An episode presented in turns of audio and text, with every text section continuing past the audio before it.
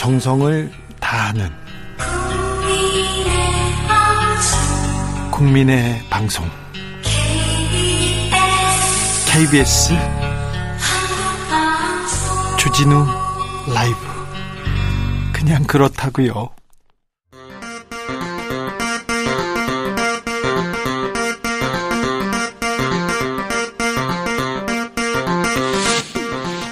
주진우 라이브.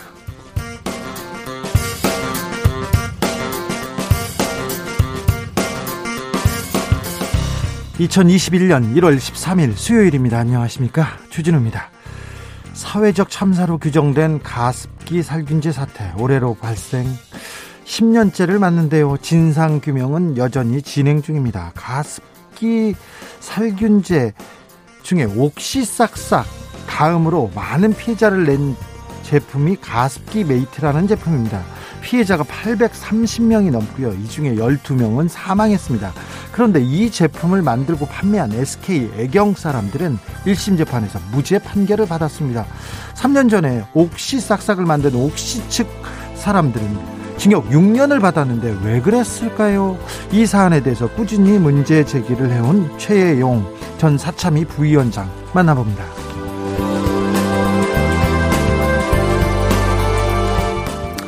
양부모의 학대, 짧은 상을, 생을 마감해야 했던 정인 정인이 사건의 첫 재판이 오늘 열렸습니다. 검찰은 공소장을 변경해서 가해자인 양모 씨, 양모인 장 씨에게 살인 혐의를 적용했습니다. 정인이 양모는 학대인 줄 몰랐고 고의성 없었다, 이렇게 살인죄, 아동학대치사 혐의까지 부인했는데요. 법정 공방 예고됩니다. 재판 오분 전에서 양측의 입장 짚어봅니다.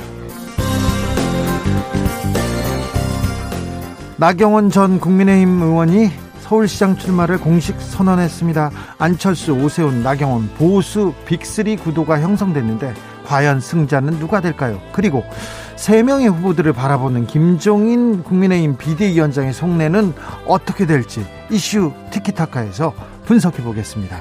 나비처럼 날아 벌처럼 쏜다. 여기는 주진우 라이브입니다.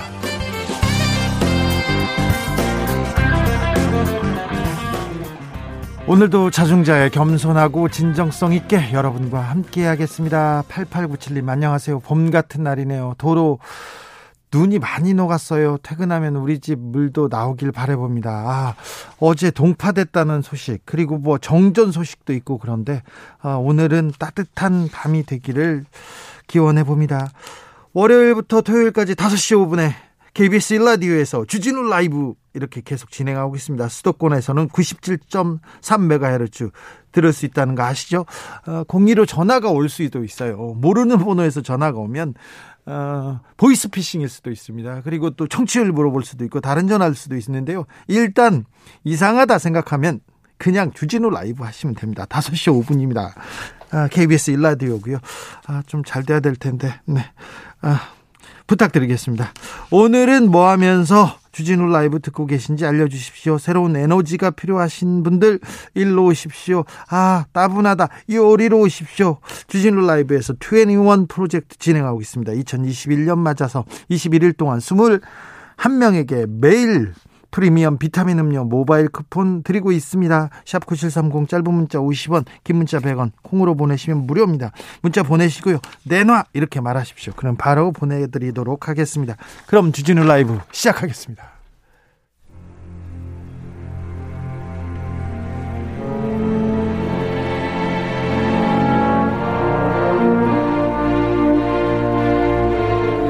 나의 일은 나보다 중요하다.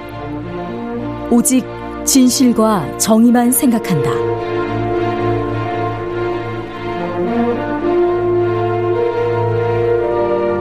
탐사 보도기자 외길 인생 이십년, 주진우 기자와 오늘도 함께 흔들림 없이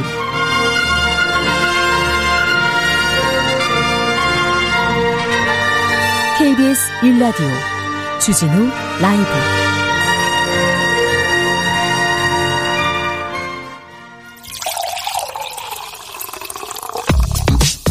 진짜 중요한 뉴스만 쭉 뽑아냈습니다. 줄 라이브가 뽑은 오늘의 뉴스 주스. 시사인 송지혜 기자 어서 오세요. 네, 안녕하세요. 오늘도 함께 흔들림 없이 주진우 라이브 주스 송지혜 기자와 함께하고 있습니다. 코로나 확진자 현황 볼까요? 네, 오늘 영 시 기준으로 코로나십구 확진자는 오백육십이 명입니다. 오백육십이 명입니다. 지난 월요일에 사백 명대였거든요. 이어서 이틀 연속으로 오백 명대를 유지하고 있습니다. 삼 차 대유행이 완만하게 잦아드는 모습인데요. 일단... 일단 급한 불은 끈 것 같습니다. 감염 경로를 보면 국내 발생이 오백삼십육 명, 해외 유입이 이십육 명입니다. 서울은 백사십팔 명이고요. 경기도 백팔십구 명, 인천 이십 명입니다. 정부는 확진자 감소 추세가 나타나고는 있지만 아직 경계심을 풀 상황은 아니라면서 방역 조치를 완화하기 위해서는 사회적 거리두기를 통해서 감소세를 계속 이어가야 한다고 밝혔고요. 오 인 이상 사적 모임을 금지한 방역 조치도 오는 십칠 일까지 예정 되어 있습니다. 당국은 상황을 더 지켜보고 논의를 거쳐서 오는 일월 십육일에 사회적 거리두기 연장 여부를 발표할 예정입니다. 그때까지는 우리가 좀 방역 기준 잘 지켜야 됩니다. 외국에서는 지금 삼 차 유행 대단합니다. 수만 명대 계속 나오고 있고 일본도 수천 명대에서 전전긍긍하고 있다는 거 명심해야 됩니다. 음... 정부의 방역 지침 잘 따라야 되는데 방역을 방해한 사람들이 있어요. 비티제이 열방센터 관계자들 결국 어 국민건강보험공단에서 구상권 청구하기로 했습니다. 네, 중앙방역대책본부에 따르면 오늘 영 시 기준으로 비티제이 열방센터 관련 코로나십구 누적 확진자는 오백칠십육 명으로 집계되었습니다. 현재까지 확인된 비티제이 열방센터 방문자는 총 이천팔백여 명이거든요. 이 가운데 천구백여 명, 그러니까 육십칠 퍼센트가 아직 검사조차 받지 않았습니다. 서울만 하더라도 백오십여 명이 연락을 받지 않거나 검사를 거부하고 있는 상황인데요. 국민건강보험공단은 정부의 행정명령을 위반하거나 역학조사를 거부하는 등 방역을 방해하는 관련 확진자들에 대해서는 구상권을 청구할 것이라고 밝혔습니다. 코로나십구에 확진돼서 건강보험으로 진료를 받거나 타인에게 전파하는 경우에 해당 단체와 또 개인에 대해서 공단이 부담하는 진료비에 대해서 부당이득금을 환수하거나 구상금, 구상금을 청구할 계획인데요. 얼마나 지금 공단에 돈이 들어갔고 얼마나 지금 받을 수 있답니까? 누적 확진자가 지금 오백칠십육 명이잖아요. 네. 이에 대해서 진료비 예상 총액이 삼십억 원입니다. 공단이 부담해야 할 진료비는 이십육억 원이거든요. 네. 이 확진자가 늘어날수록 건보 공단의 구상금 청구액도 올라가게 됩니다. 어, 지금 그 열방센터 관계자들이 조사도 안 받고 지금 전화기를 끄고 막 도망갔지 않습니까?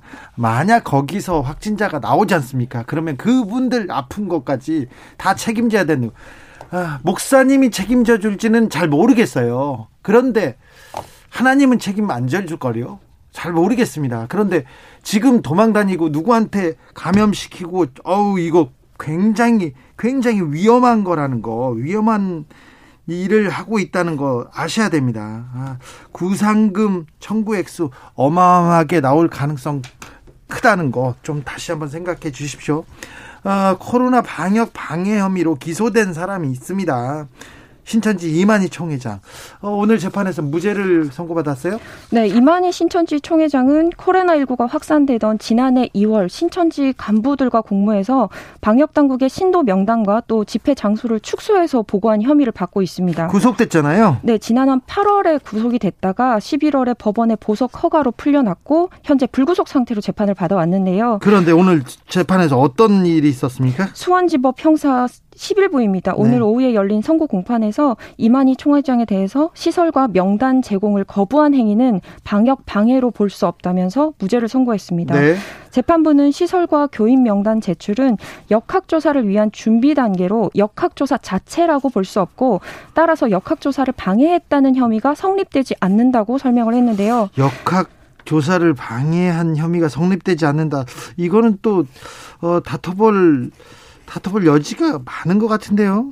네, 좀 의견이 다르신 분들이 많을 것 같습니다. 네. 또 교인 명단과 시설 현황의 일부를 일부러 누락해서 방역 활동을 방해했다고 볼 근거가 부족했다 이렇게 판단했습니다. 네, 아, 이렇게 제출은 했는데 몇몇 누락됐는데 일부러 그런 거 아니에요 이렇게 호소했군요. 그런데 어, 지금 어, 명단을 자체 명단을 지금 제출하고 이런 부분이 약간 미흡했다고도 재판을 받습니다. 그런데 전화기를 끄고 지금 조사를 안 받고 피하고 이런 사람들은 이거 방역법에 명백하게 이거 저촉됩니다. 그래서 구상권 청구하면 돈을 어마어마하게 물어야 될 수도 있고 감옥에 갈 수도 있다는 거 다시 한번 생각해 주십시오.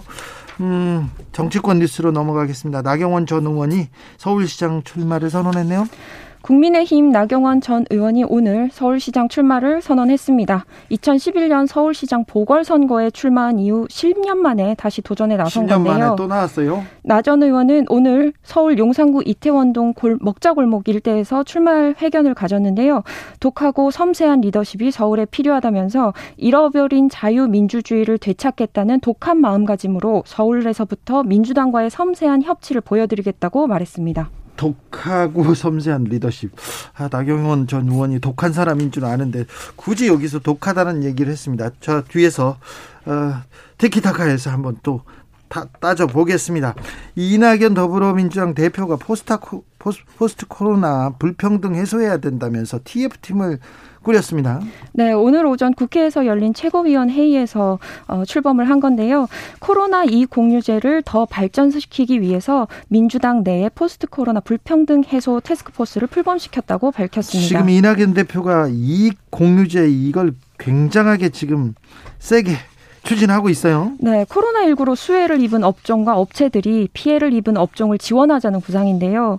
이 향후 태스크포스에서 중점에 둘 세 가지 원칙을 제시하기도 했습니다. 네. 먼저 민간의 자발적 참여로 추진되는 것을 원칙으로 했으면 좋겠다고 방점을 찍었고요. 자발적 참여다. 네, 목표 설정이나 이익 공유 방식 등을 강제하는 게 아니라 민간의 자율적 선택으로 결정되는 게 바람직하다는 겁니다.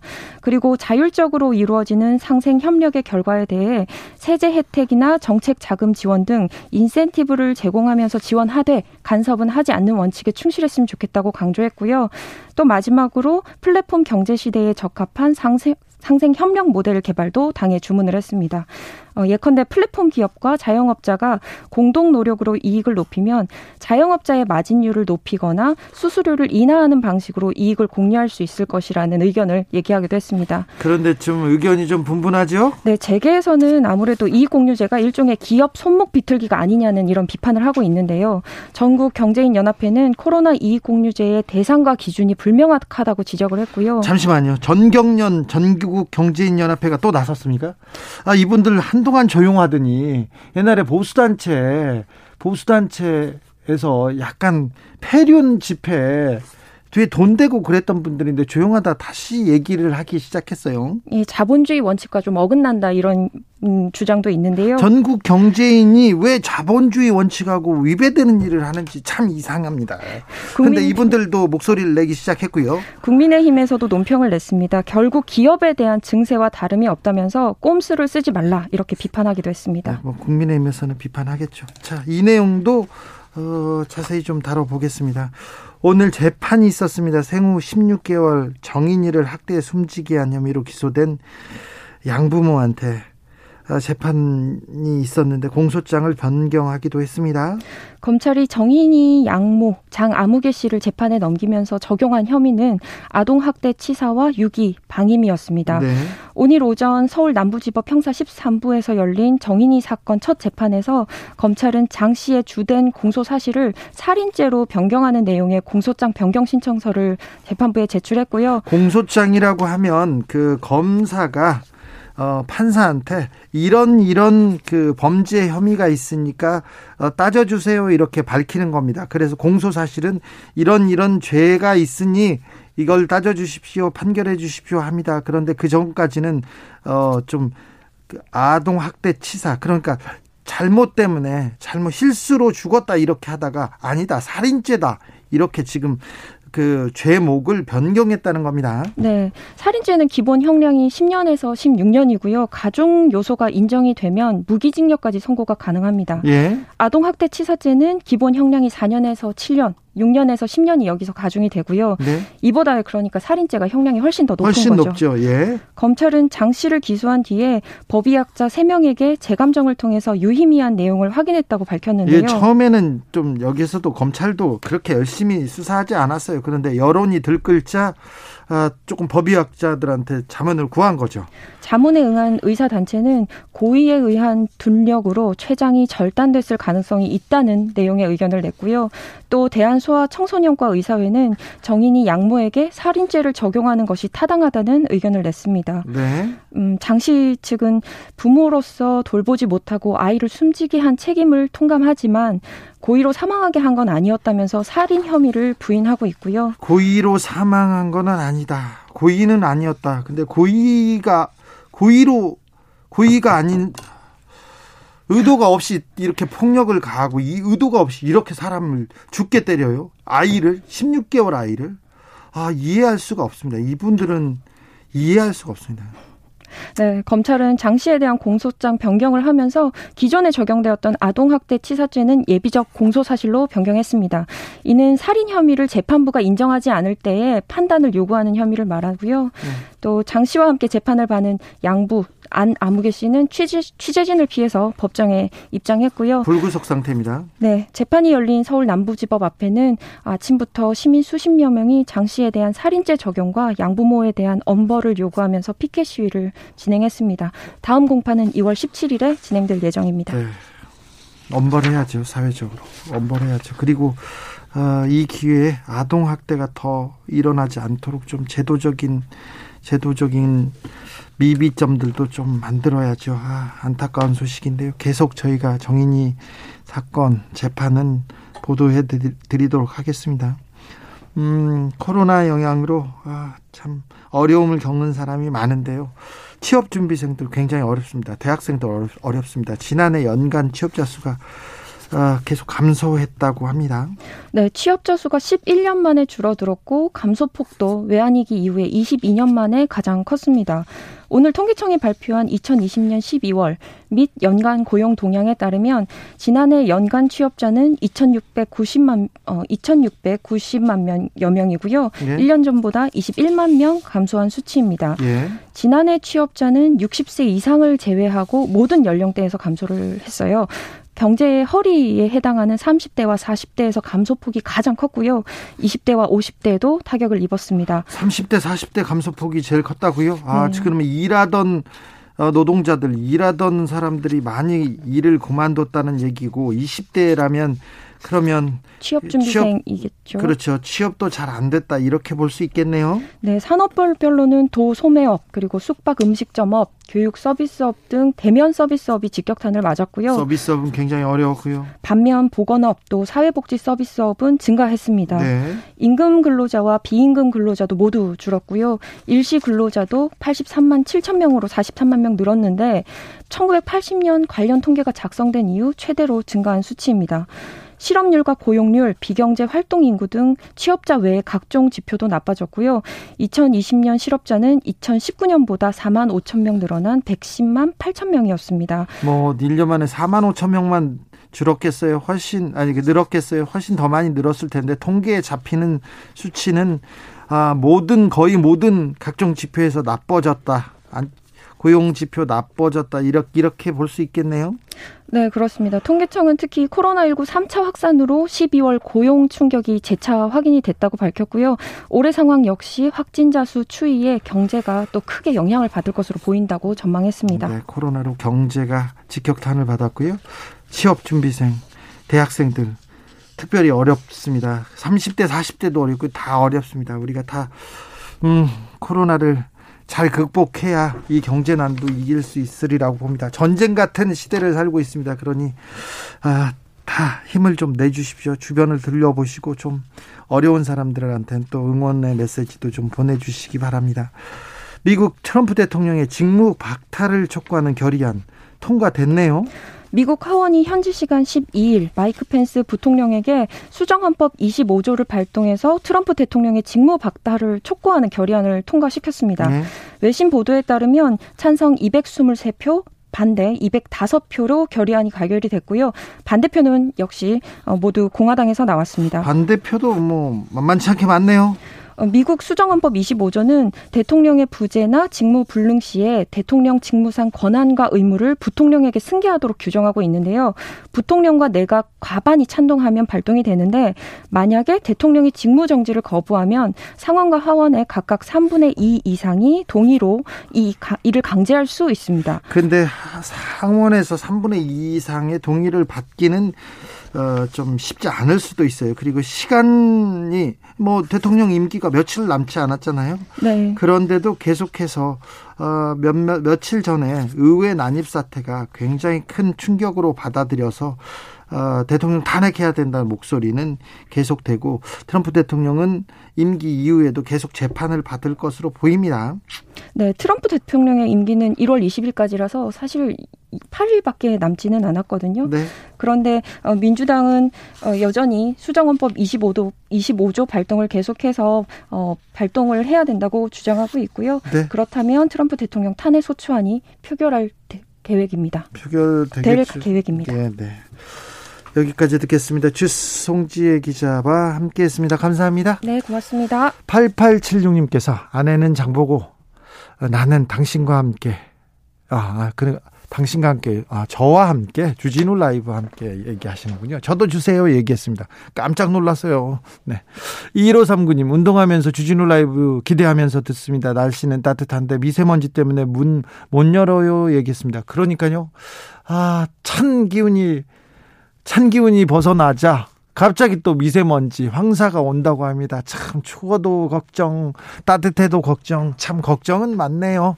그런데 아무튼 날이 좀 따뜻해지니까 동파 걱정에선 좀 벗어납니다. 그 빨리 좀 어, 문제가 있었던 부분은 손보시길 바랍니다. 구일구삼 님 혼자 고생하시는 생수기사님 도와서 생수 나르며 듣고 있는데 에너지 필요해요 합니다. 알겠습니다. 잘 알았습니다. 바로 보내도록 하겠습니다.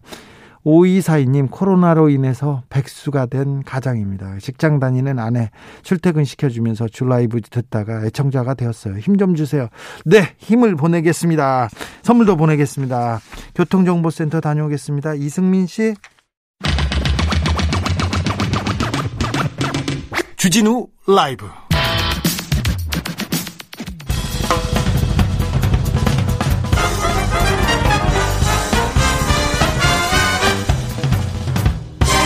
훅 인터뷰. 모두를 위한 모두를 향한 모두의 궁금증 훅 인터뷰. 이천십일 년 가습기 살균제를 썼던 산모 네 명이 폐조직이 굳어가는 원인 모를 증세로 숨집니다. 다음에 봤더니 폐 손상의 원인이 가습기 살균제였다는 것이 밝혀졌어요. 그리고 삼 년 전에 가습기 살균제 옥시싹싹 옥시삭삭 기억하시죠? 옥시삭삭을 만들어 팔았던 신현우 옥시 전 대표에게 업무상 과실치상 혐의로 징역 육 년이 선고됩니다. 대법원에서 확정됐어요. 그런데 어제 비슷한 재판이 있었습니다. 가습기 살균제, 가습기 메이트를 만든 에스케이 케미칼 애경산업의 전현직 임원에게는 무죄가 선고됩니다. 무죄가. 피해자는 팔백 명이 넘습니다. 죽은 사람도 있어요. 그런데 가습기 메이트 용기에는 인체 무해하다, 안전하다는 표시를 믿었던 피해자들은 내 몸이 진 건데, 내가 아픈데 이게 무슨 소리냐 하고 분노하고 있습니다. 아, 법원이 왜 그런 판단을 내렸을까요? 가습기 살균제 사건과 사일오, 사일육 세월호 참사 특별조사위원회에서 부위원장으로 어, 여기 부위원장으로 일했고요. 현재는 보건 환경보건시민센터 소장을 맡고 있는 최혜용 소장님 모셨습니다. 안녕하세요. 안녕하세요. 어제 재판 선고의 결과 의미에 대해서 좀 설명해 주십시오. 네, 의미와 없는 일을 의미 있게 평가하는 게 어려운데 저도 현장에 있었습니다. 네, 네 직접. 어, 판결 과정을, 판결 내용도 듣고 그렇게 했는데, 네. 진짜, 어, 어처구니가 없는 그런 판결입니다. 그, 말씀하신 것처럼, 그, 가습기 메이트는 전체 가습기 살균제 제품의 절반쯤에 해당합니다. 네. 예. 그 성분이 이제 옥시하고 조금 달라서 씨엠아이티, 엠아이티라고 하는 그런 어, 화학물질을 썼고요. 그것은 이미 오래전에 미국에서부터 이제 유독물질로 정했고 또 천식이 유발된다는 동물치료염도 진작에 이제 확인됐던 그런 물질임에도 불구하고 지난 이천십육 년도에 아까 말씀하신 옥시 등에 대한 그 검찰 수사 재판 있을 때 그때 빠져나갔어요. 그때도요? 예, 예. 그때 왜냐하면 이천십일 년 처음 이 사건 났을 때 질병관리본부가 동물 실험을 통해 가지고 이제 그 폐섬유화를 확인했는데 그때 네. 이제 이 씨엠아이티, 엠아이티 제품에서는 폐섬유화가 확인이 안 됐다라고 해가지고 빠져나간 겁니다. 네, 그래요? 예. 아, 그러면 어제 법원에서도 이 가습기 메이트, 가습기 메이트의 원료가 폐질환, 천식을 유발했다는 사실을 입증하기가 부족하다 이렇게 판시했는데요. 그거는 그 말씀드린 이천십일 년에 질병관리본부의 동물실험 내용을 그대로 그냥 반복해서 말한 것에 불과하고요. 그 이후에는 어 실제 신고된 피해자들 중에서 이 가습기 메이트만을 사용했던 피해자는 물론이고 다른 제품과 같이 썼던 복합 피해자들이 다수 정부로부터 피해자로 인정이 됐고요. 첫 번째. 정부에서는 피해자로 인정을 했어요? 그렇습니다. 예. 네, 그게 아까 지금 팔백 명 얘기한 게 이제 그 숫자거든요. 네. 그다음에 또 동물 실험에서 확인 안 됐다고 그래가지고 이천십육 년 이후에 서너 차례 환경부 등 뭐 환경산업기술원 등에서 추가 조사를 해서 가습기 살균제의 그러니까 가습기 메이트의 그 성분 씨엠아이티, 엠아이티로 인해 가지고 폐 손상, 폐섬유화, 천식 등이 일어난다는 어떤 동물 실험 결과도 추가적으로 나왔어요. 추가적으로 다른 다른 실험 결과는 나왔는데 이거는 무시하고. 예, 그게 지금 환경부로부터 제출이 됐던 겁니다. 그것 때문에 검찰이 아, 이젠 됐다. 이제 에스케이와 애경의 책임을 물을 수 있겠다라고 해가지고 이제 수사를, 이 차 수사를 했던 거고, 이제 기소까지 해서 넘겨서 금고 오 년에 이제 책임을 묻는 구형량을 내렸는데 이번에 재판부가 그걸 받아들이지 않은 겁니다. 네. 어, 근데 검찰이 수사를 했고 그 내용에 대해서 다 받아들이지 않은 거잖아요. 어느 정도 뭐, 신빙성이 있다. 어느 정도 의심이 간다도 아니고. 맞습니다. 예. 그러니까 검찰의 주장, 그러니까 피해자들의 존재와 그리고 환경부 등 전, 어, 이, 이 동물 실험을 통해 가지고 독성이 확인됐다는 그 내용, 그렇게 제출된 내용이 하나도 받아들이지 않고 반대로 예. 이게 기업 측 에스케이와 애경의 변호사들이 이, 이야기하는 예. 이런 것들이 충분하지 않다라고 하는 거를 을, 전체적으로 그러니까 피고의 주장을 전체적으로 받아들이는 그런 판결이 된 거죠. 알겠습니다. 아무튼 옥시는 유해하다면서 유죄, 징역. 그런데 에스케이와 애경은 아, 똑같이 유해했는데 여기는 어, 일단 증거가 부족하다면서 무죄 이렇게 나왔습니다. 가습기 살균제로 인한 문제가 처음 불거진 게 이천십일 년인데요.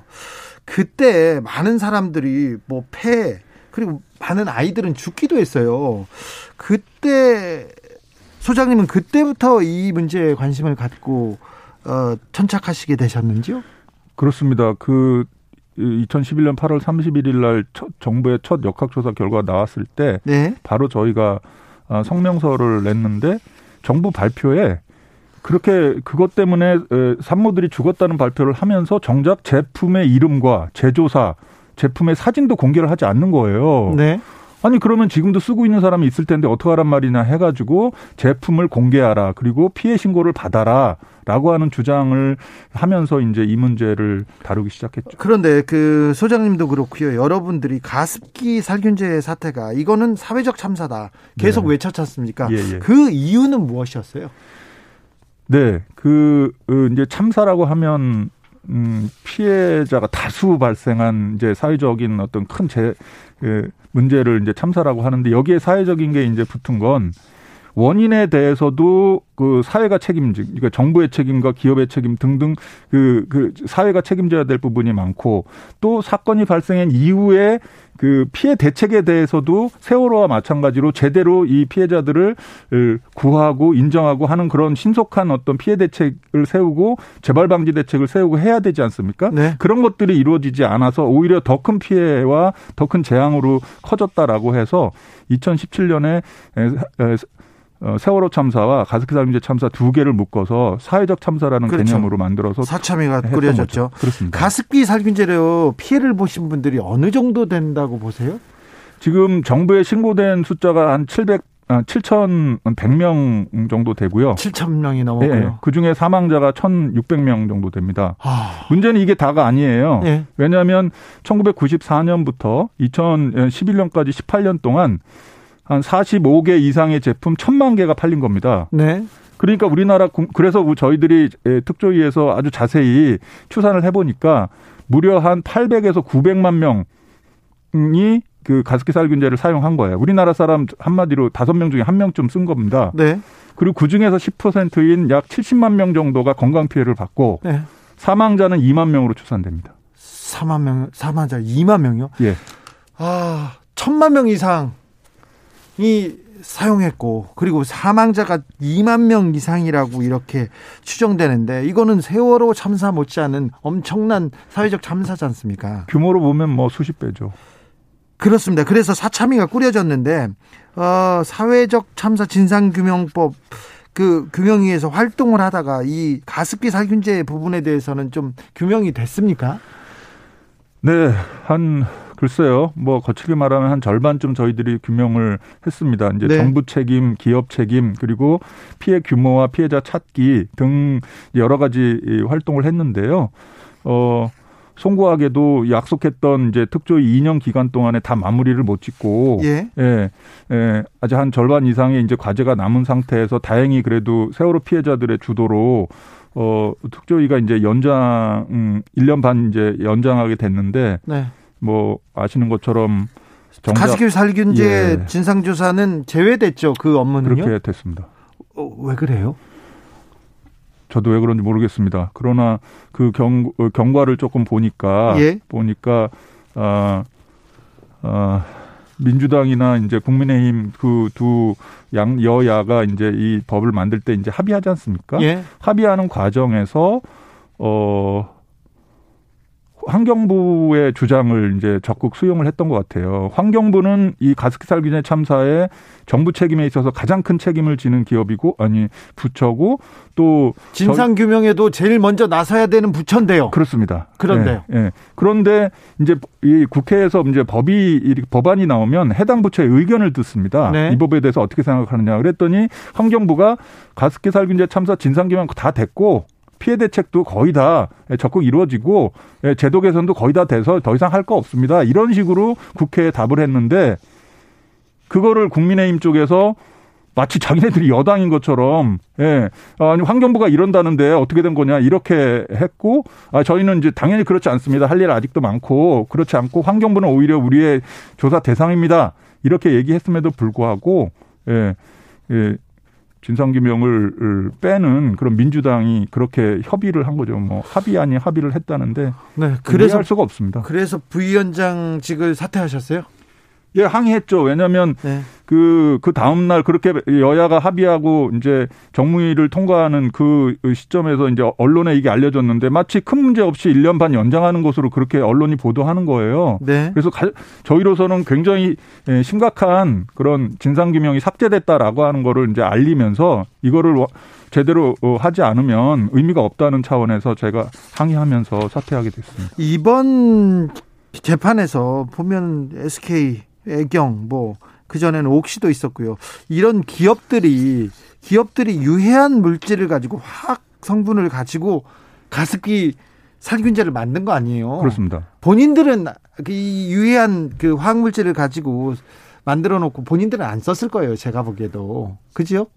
뭐 뭐 그 이거는 그냥 그냥 지나가시고요. 예. 근데 어, 기업이, 기업이, 그, 이 조사 과정에서 좀 도움을 줬습니까? 아니면 좀 실체적 진실을 위해서, 어, 좀 반성하면서, 사과하면서 자료도 내놓고 그랬습니까? 아니면 막았습니까? 전혀 어, 협조적이지 않았죠. 네. 예. 예. 그, 특히, 그, 가장 큰 피해를 일으킨 네. 레킷뱅키죠. 옥시죠, 옥시. 예. 예. 옥시의 경우, 이미 이제 우리나라 기업이 아닙니다. 이천 년부터. 영국 기업입니다. 레킷뱅키저라는. 아, 네. 예. 그래서 이천사 년, 오 년경부터는 존 리라고 하는 사람, 네. 그리고 또 그 외국인 사장 뭐 임원 이런 사람들이 전부 와가지고 이제 그 위에서부터 중요한 직책을 차지했는데 그때부터 이천오 년부터 이천십일 년까지 피해자가 가장 많이 발생해요. 예. 그리고 제품에는 또 어린이에게 사용해도 괜찮다라는 식의 광고 문구도 집어넣고. 그래서 애 있는 집에서 특별히 그 아주 갓난아이 있는 집에서는 가습기 맨날 틀어놓고 이렇게 계속 아이 앞에다가 이렇게. 맞습니다. 예. 티비 광고까지 했었던 그렇죠. 제품이기 때문에. 네. 예. 그래, 그랬는데, 예, 결과적으로는 이제 한국인, 음, 대표와 이제 그 직원들은 수사를 받고 지금의 감, 아직도 감옥에 있는 사람이 있는데, 네. 정작 그때 당시에 핵심적인 역할을 했었던 그런 외국인 사장, 임원, 뭐 이런 사람들은, 예, 전혀 수사를 받지 않고 있는 겁니다. 이건, 이건 또 무슨, 이게 법의 형평성이, 이건 말이 안 되잖아요. 말이 안 되는데 왜 그랬냐면, 만약에 그때 당시 이천 그 사람들이 사장으로 있고 전무로 있고 할 때 수사가 벌어지고 이 사건이 났다면 아마 수사가 직접 이루어졌을 텐데 네. 이 사건이 이천십일 년에 알려지고 정작 검찰이 수사에 나선 건 이천십육 년입니다. 네. 오 년 동안 방치했잖아요. 네. 그 사이에 이천오 년부터 이천십일 년 그러니까 제품 판매할 때 사장이나 이런 걸 있었던 외국인들이 단대로 간 거였다. 외국으로. 아하. 그러고 나서 이제 불러들이니까 안 들어온 거죠. 네. 그래서 어떤 사장 한 명은 지금도 그 인터폴에 의해서 적색 수배 상태입니다. 근데 아무튼 한국은 안 들어오고. 안 들어와요. 저희가 작년 말에 직접 가가지고 좀 조사를 해보려고 그랬는데 전혀 응하질 않아요. 특검이나 국정조사 그 얘기가 계속 있었는데 예, 예. 왜 이거는 안 된 거죠? 그 부분도 저희 내부적으로는 어, 과거 정부의 그 책임에 대한 그 소재가 있어서 예. 조사를 해서 일 단계로 기초적으로 어, 그 특검 정도의 수준의 그런 조사가 필요하다라는 이제 내부 특, 특조위 내부의 예, 일 차 검토가 있었는데 예, 그 이것이야말로 특검할 일이고 이것이야말로 그렇습니다. 국정조사해서 명명백백하게 이게 돈 벌려고 사람 목숨 가지고 장난친 거 장난이 아니죠. 돈 벌려고 이 사람 목숨 우습게 본 이런 사람들은 처벌해야죠. 조성빈님은 사람을 바로 죽인 게 아니고 천천히 서서히 죽이면 죄가 안 되나 봅니다. 이렇게 얘기했는데 어찌 보면 이 말도 맞습니다. 구나연님은 우리 며느리도 큰일 날 뻔했어요. 임신하고 계속 썼는데요. 속이 계속 안 좋도 안 좋아서 그만둔 게 그러니까 가습기 살균제 그만 쓴 게 천운이었어요. 얘기합니다. 진이님께서 저도 첫째 때 좀 사용하다가 중단했는데 그래서 첫째가 호흡기가 많이 안 좋아서 수술도 하는 등 겉은 멀쩡해 보이는데 아이가 좀 부실해요. 얘기합니다. 이렇게 아이를 사랑하는 사람들 또 부지런한 사람들 있잖아요. 계속 가습기 살균제로 이렇게 넣어주고 씻어서 또 살균제 넣고 넣어서 씻고 계속하면서 이 피해를 키웠습니다. 그런데 자 지금 벌써 십 년이 지났는데 지금이라도 할 수 있는 일은 뭘까요? 지금이라도 해야 하는 일은 뭘까요?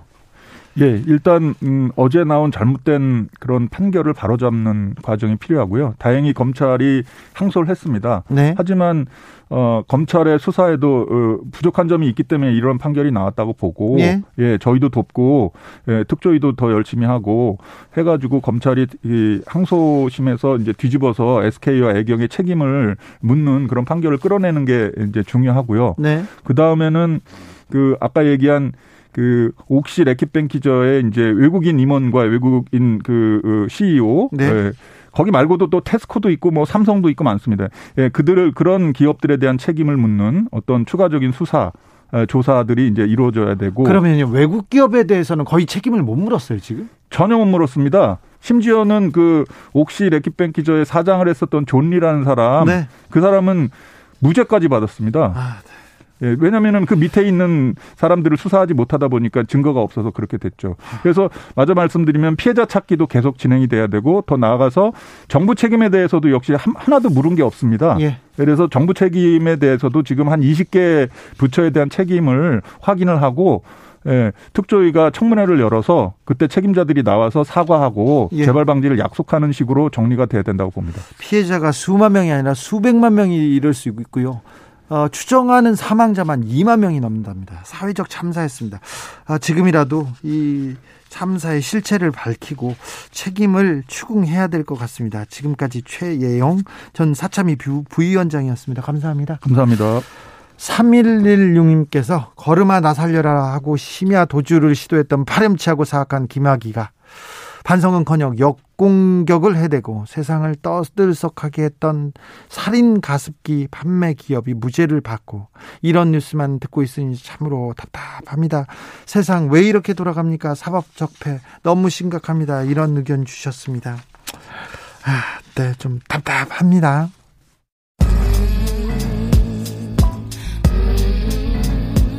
나비처럼 날아 벌처럼 쏜다. 주진우 라이브.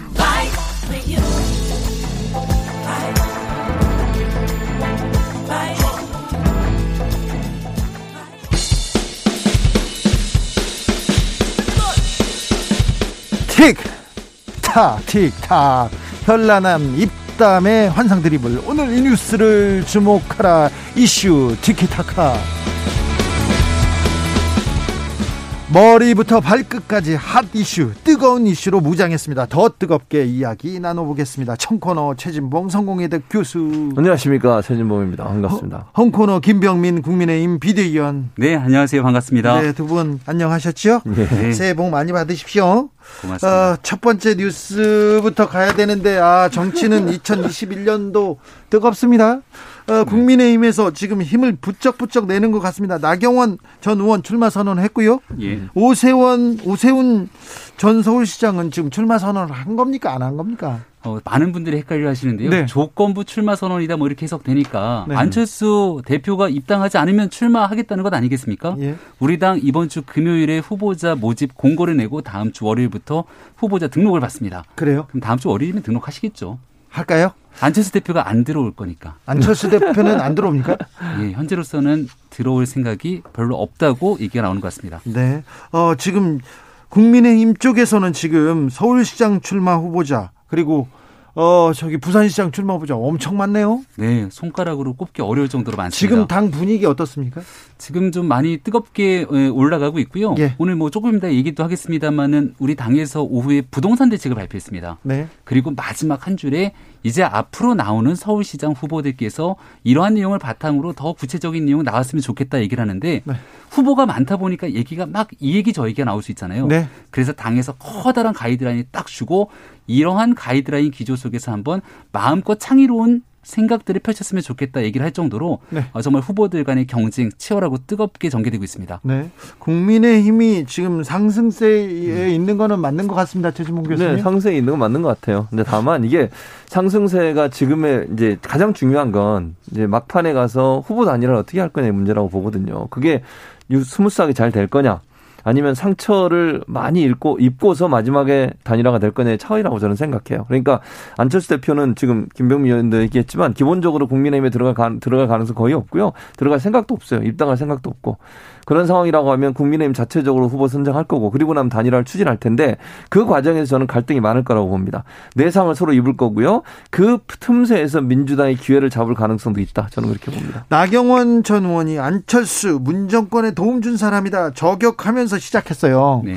아, 안철수 변수를 어떻게 보시는지요? 안철수를 잘 안는다는 사람들은 안철수와 아, 이게 단일화하기, 화합하기 쉽지 않다고 얘기하는 분들이 당내에도 많지 않습니까? 이준석 전 최고위원이 그런 얘기를 했더라고요. 네. 안철수를 잘 아는 사람 중에 본인이 해당되겠죠. 네. 왜냐하면 그 지역에서 선거를 같이 해봤으니까. 네. 예, 일단은 안철수 대표가 어떤 생각을 하고 있는지 좀 알아야 되는데, 일단은 안철수 대표는 지금 출마 선언을 하면서 본인이 꽤 유리한 곳이 있다고 판단하는 것 같습니다.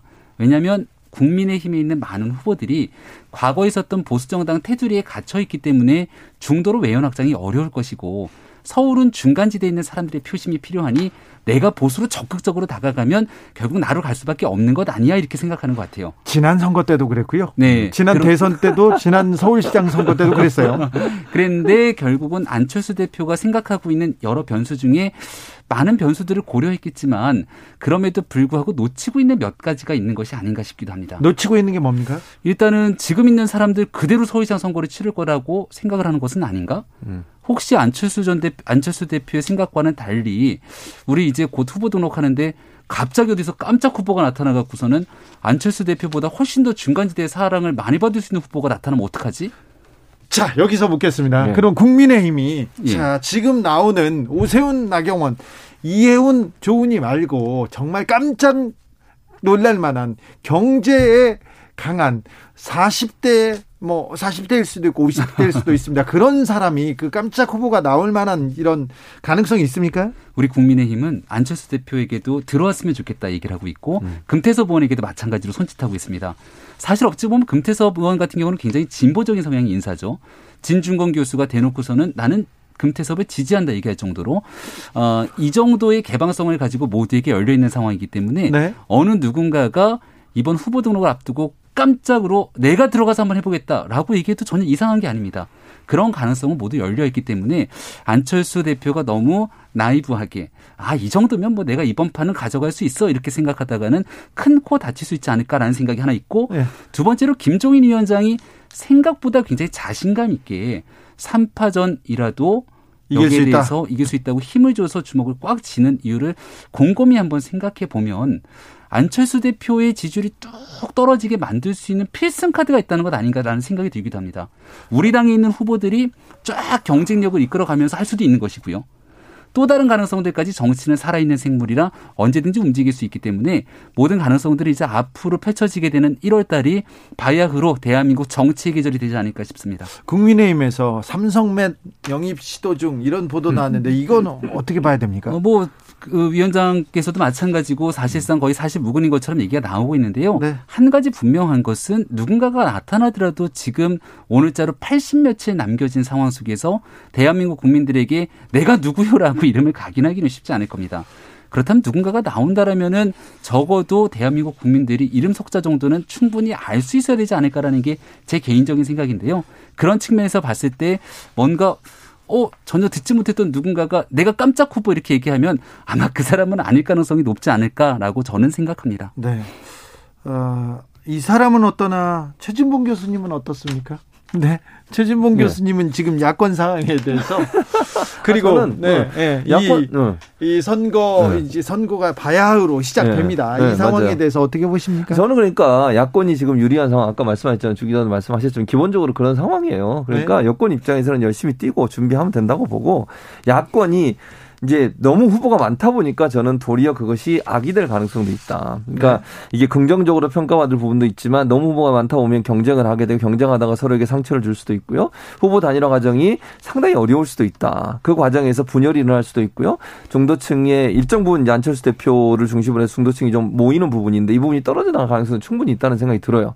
그런 차원에서 본다고 하면 지켜봐야 된다고 저는 봅니다. 물론 지금 현재 지지율이라든지 뭐 예컨대 선거 판세를 보면 야당이 유리한 부분이 분명히 있지만 이게 선거는 아까 말씀드린 것처럼 후보 단일화 과정에서 어떤 갈등이 표출되느냐에 따라서 또는 최후의 경우에 단일화가 안 되고 세 명이 나오는 경우도 있을 수 있거든요. 김종인 위원장은 그래도 자신 있다고 했는데 과연 세 명이 나올 때 자신 있을 수 있을지는 두고, 두고 봐야 됩니다.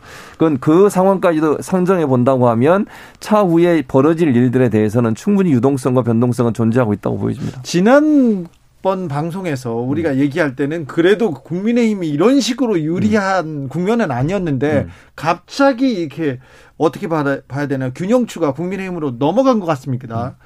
국민의힘이 네. 이, 이 그 지금 승기를 잡았다 이렇게 볼 수도 있는데 잡게 된 가장 큰 원인이 뭡니까? 선거를 일단 국민의 관심을 끌어야 됩니다. 네. 근데 일단 관심을 끌게 됐던 데에는 가장 결정적으로 안철수 대표께 고맙다는 얘기를 좀 드려야 될 게 안철수 대표가 제일 먼저 접니다 하고 치고 나가니까 관심이 쫙 쏠렸어요. 근데 네. 안철수 대표는 혼자서 빛을 발할 수가 없습니다. 그렇기 때문에 나서면서 이야기를 했던 건 야권 단일 후보로 얘기했고 그 야권 단일 후보 외에 다른 메시지는 잘 들리지가 않습니다. 사람을 만나는 것도 서울시장 후보에 출마했는데 대구에 가서 홍준표 대표 만나고 네. 사람들을 전국적으로 만나고 다녀요. 네. 서울의 얘기들이 아닙니다. 그러고 나니까 당연히 안철수 대표에게 관심이 집중되면서 어, 이 판을 결정짓는 건 국민의힘이네? 쳐다보게 되지 않습니까? 그러고 있는 와중에 국민의힘에 걸출했던 인물들이 나올까 나올까 했던 사람들이 저요 저요 하면서 오세훈 전 시장, 나경원 대표까지 쭉쭉쭉 나오고 있는 상황입니다. 그런데 여기에 더 나가서 새로운 사람도 있는 거 아니야? 이런 관심들이 막 증폭되잖아요.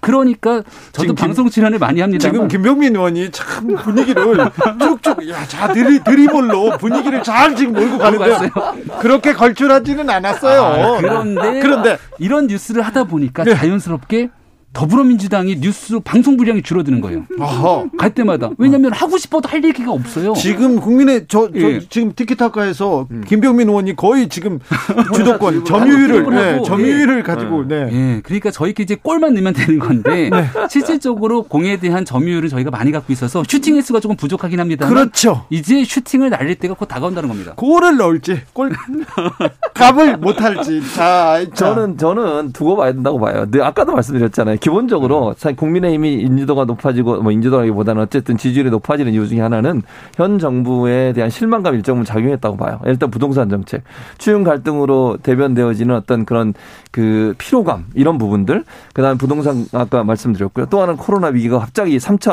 이 재난이 시작되면서 결국은 이제 국민들이 정부에 대한 신뢰도가 좀 떨어지고 여당에 대한 신뢰도가 떨어진 게 분명히 있습니다. 그게 반사이기에 대해서 국민의힘에 대한 관심이 높아졌다고 저는 봐요. 기본적으로. 특히 중도층에 있는 분들은.